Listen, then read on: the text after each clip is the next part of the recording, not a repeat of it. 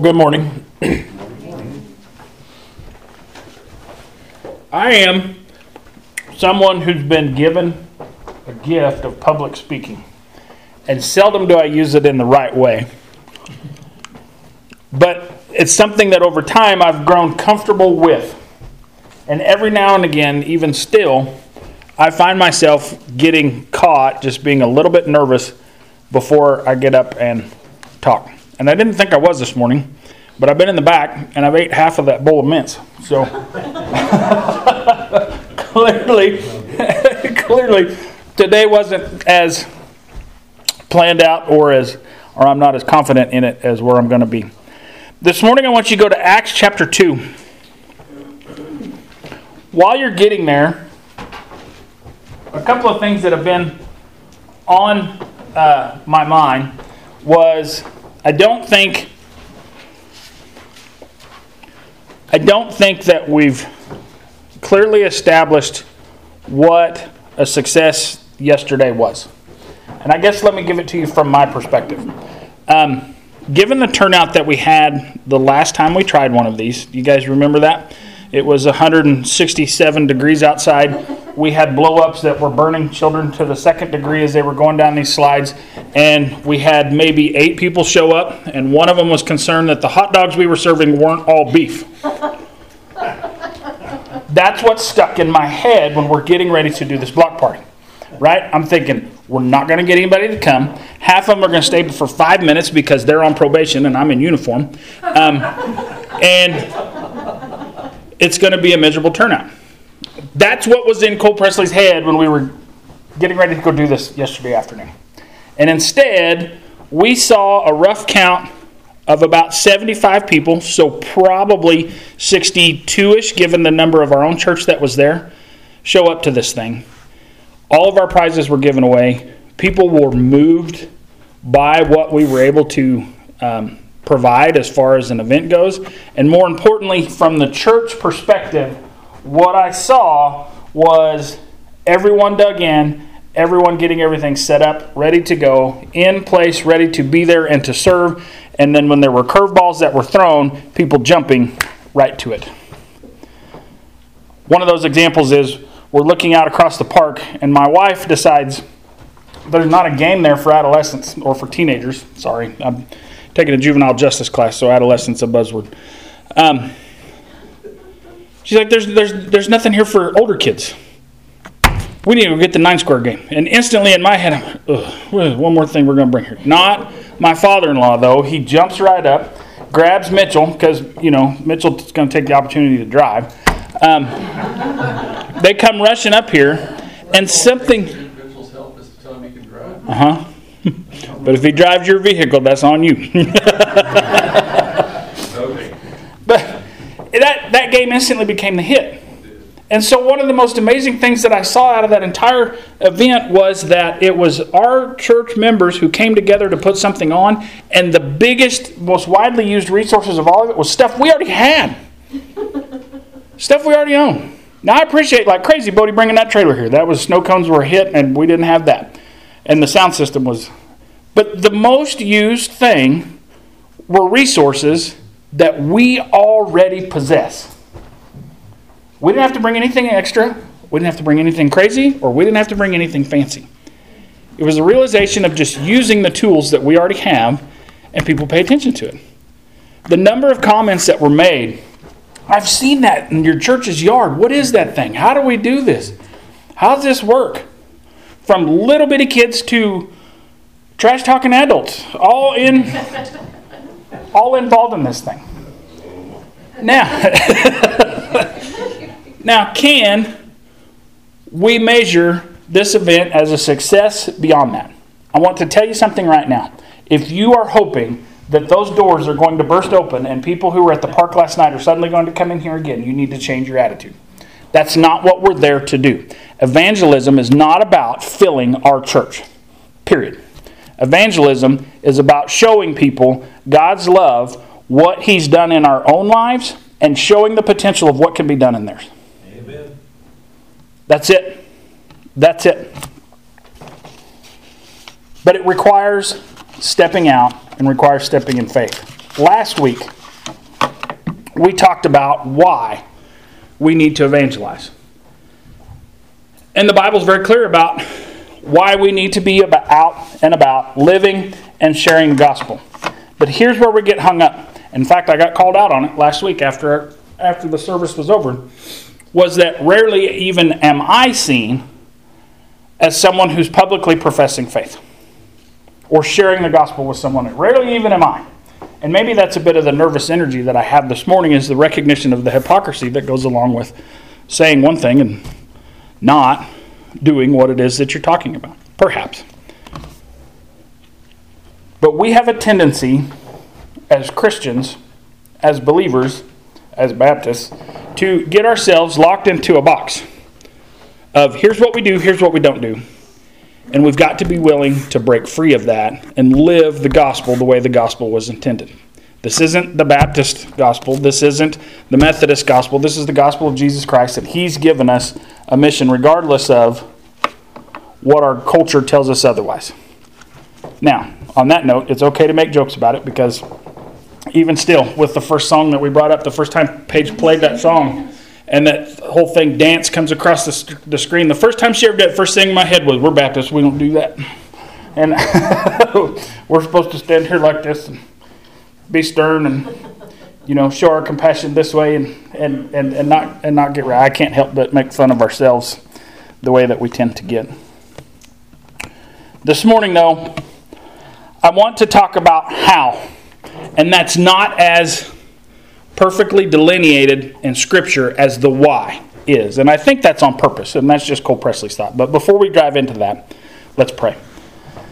Father God, this morning, as we look at uh, the mission you've given us again, Lord, of spreading the gospel, of sharing your love for each and every one of us. And Lord, as we talk about and consider how to do those things, Lord, just my prayer is that you would still our hearts, that you would still our minds, that you'd put us in a position to yield to you and to no others. Finally, Lord, I just pray that this morning that these be your words and not mine. In your name we pray. Amen.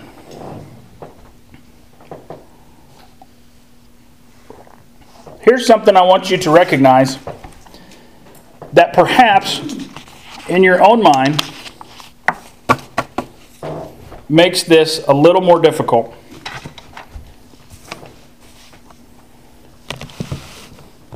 There are things in an individual life that only God can do and that we have no power to affect. None. There's a cheat sheet in the back. Preacher already drew these up. I'm not going to take credit for it, but it hit perfect with where I'm going, so I took it. Only God can draw people to Himself. Only God can do that. We do not have the power to draw people to God we have the power to gain their attention through action, but we cannot draw people to God. Only God does that. Only God can cause people to seek Him. We lack the power to cause people to seek out God. Only God reveals spiritual truth.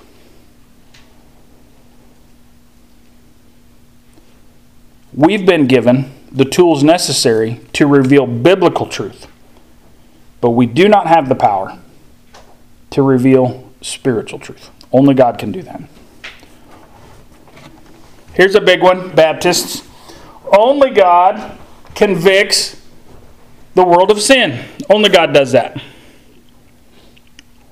We do not have the power to spiritually convict someone for their actions we clearly have the ability to call people out, but we do not have the power to convict. Only God has the power to convict the world of righteousness. And only God has the power to convict the world of judgment.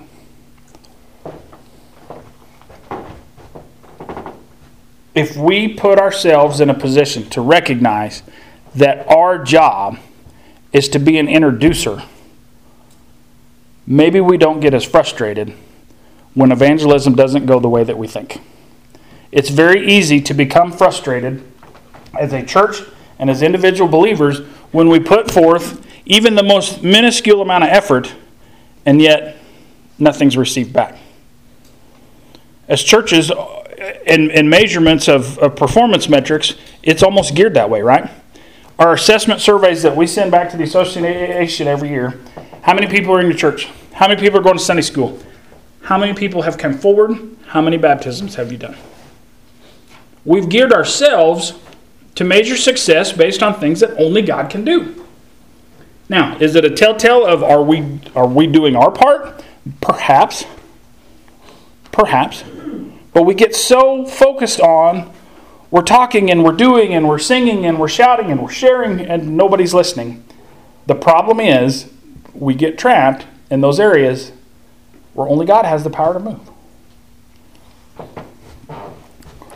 So, how do we put ourselves in a position to best do those things? Leave your finger in Acts 2, but click over to Romans for me.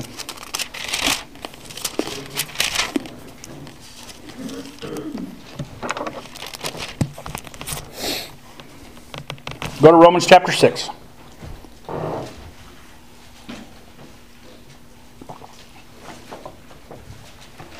Of all of the lessons, when Casey and Flint and I were going through Cecil School, um, and we were going through the Adrian Rogers series, of all the lessons that stuck with me the hardest was the assertion that preachers cannot be spirit filled preachers with sin on their heart. Can't do it. Impossible.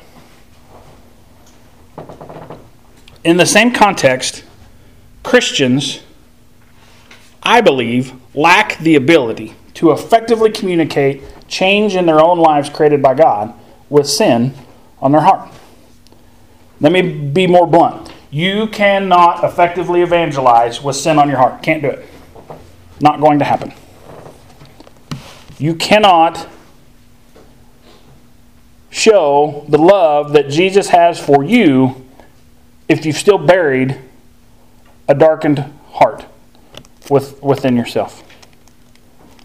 Here's an assertion from Paul, beginning at verse 1. What shall we say then? Shall we go on sinning so that grace may increase? By no means. We died to sin. How can we live in it any longer? Or don't you know that all of us were baptized into Christ Jesus, were baptized into his death? We were therefore buried with him through baptism into death, in order that just as Jesus was raised from the dead through the glory of the Father, we too may live a new life. I said it last week. You have never seen um, a fat guy effectively sell Nutrisystem. That doesn't work. A before and after photo does. But not until it's the after. not until the change has been made. Evangelism is no different. If we feel panicked, insecure, scared to share the gospel on an individual basis or even in a group basis, the first place we need to go look, and this is a mirrored statement, don't think I'm pointing fingers. The first place we need to go look is within our own hearts. Nine times out of ten, for us as believers, if there's sin on our heart, we know it, we have known it, and we're just not willing to deal with it. But if we don't get rid of it, there's no after photo, and there's no effective communication that occurs there. So, in how to evangelize, step one recognize you've been remade in Christ Jesus. Recognize you've been transformed from someone who is a sinner into his, to a redeemed believer, and make sure that your heart is pure. History tells us, facts tell us, that even as believers, we're going to stumble. When that occurs,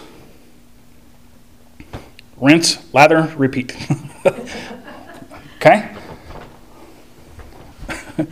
um, confess, repent, move on. That's what we have to do. Because if that sin takes root in our heart, believers or non believers alike, hearts become hardened. And we lose that ability to show the transformational effect that can occur. Again, did you break the TVs?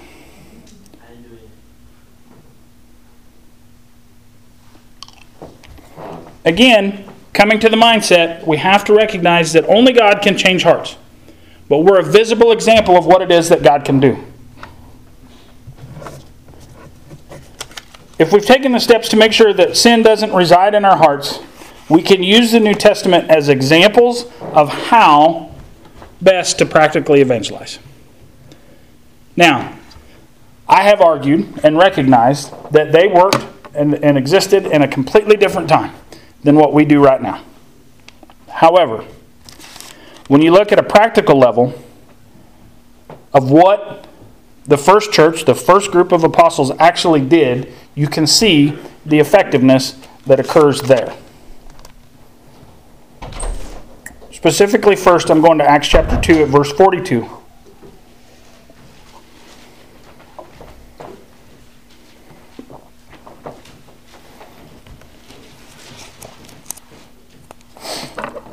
We're going to spend more time there than we are in anywhere else, but I want you to consider chapter 2 as an entire example of how it is that we're supposed to do um, evangelism. The first step is to be willing to proclaim with boldness the lordship of Jesus Christ.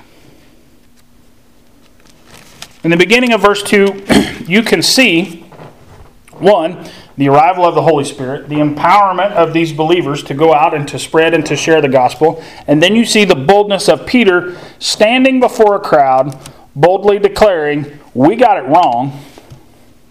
We killed our Messiah, but he died for our sins. And boldly proclaims the gospel. What was the impact of that? We've read through this how many times? What was the impact of that?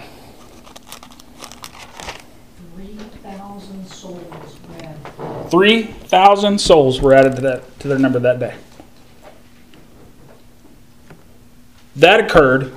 God changed 3,000 hearts using Peter, who was willing to boldly proclaim the gospel. Now, what happened to those believers after that? And that's where I want to go with in chapter 42, or verse 42, sorry. Picking up there, we see that they devoted themselves to the apostles' teaching and to the fellowship, to the breaking of bread and to prayer. Everyone was filled with awe, and many wonders and miraculous signs were done by the apostles. All believers were together and had everything in common. Verse 46, I believe, is one of the most important examples out of it. Every day they continued to meet together in the temple courts, ate together with glad and sincere hearts, praising God and enjoying the favor of all the people. And the Lord added to their number daily those who were being saved. There may have been 3,000 who came just simply because God used Peter in that moment to speak. But more came after that, and why? Because they saw a change in those initial 3,000 hearts. They saw a change in action and a change in activity um, and a change in a person's demeanor. Where I'm getting at, because you've heard me say it before, I have never been an advocate of soapbox street corner preaching. I've never been that guy. In today's world, you will get discredited very quickly if you're that guy. We don't listen to that. And arguably, as Christians, we turn away from people who act in that way. We live in a society today that words don't matter words mean nothing. There are phrases that we use as a part of our common language today that 40 years would have been highly insulting, and now they're a joke. Our language changes, molds, and adopts over time. Our language changes to the point that sometimes we don't even understand what's being said in the common English language. Don't believe me? Talk to a high school teenager.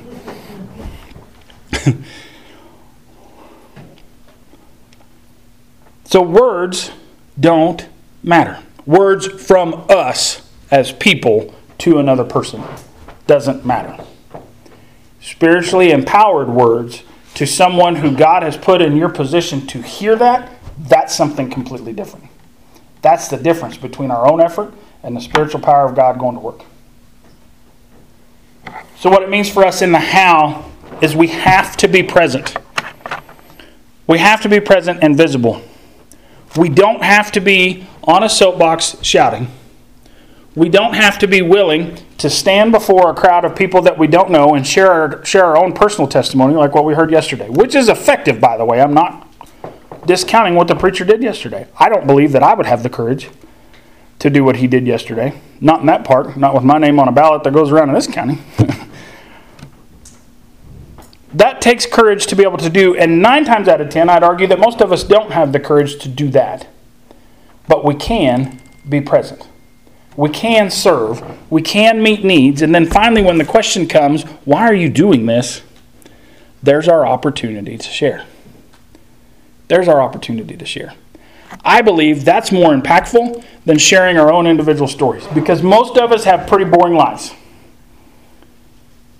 And most people don't care about our individual lives if they're not impacted by it. They're not interested in that. But if we're there, willing to serve, and when finally the question comes, why are you willing to do these things? Maybe then there's our foothold to go in. We just have to be willing to put ourselves into that position. It doesn't require the willingness to stand up in front of a crowd and speak. It simply requires the willingness to be able to go act. It requires seeing something needs done and jumping up to go to go do it. It's one of the things that um, my father-in-law is the best in the world at. I don't think you'll ever see a day that he's standing on this stage talking to this crowd. I just I don't imagine that for an instant. But if he's sitting in this room and sees that something's broken or something someone makes a comment that says, "Hey, this needs to be repaired," he's there. He's there and on. I've seen him do it I don't know how many times. That's why I ended up on the fire department for so long, mostly for a heart to serve carrying out on a regular basis. Is that sharing the gospel? It is if they know his faith. If they know nothing else about his faith and they see him in action, is that sharing the gospel? My answer is yes. My answer is yes. We get timid as believers because we don't want to boldly proclaim in the way that we think we should be boldly proclaiming. All we have to do, nine times out of ten, is serve as we get ready for this great evangelical event that's coming in October. And I don't I'm not downplaying it. I think that there's the potential for an impact there.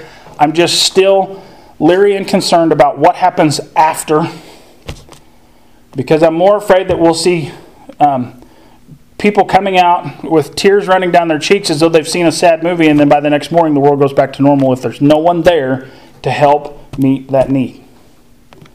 I do firmly believe that if God chooses to, He can change hearts in that room that night.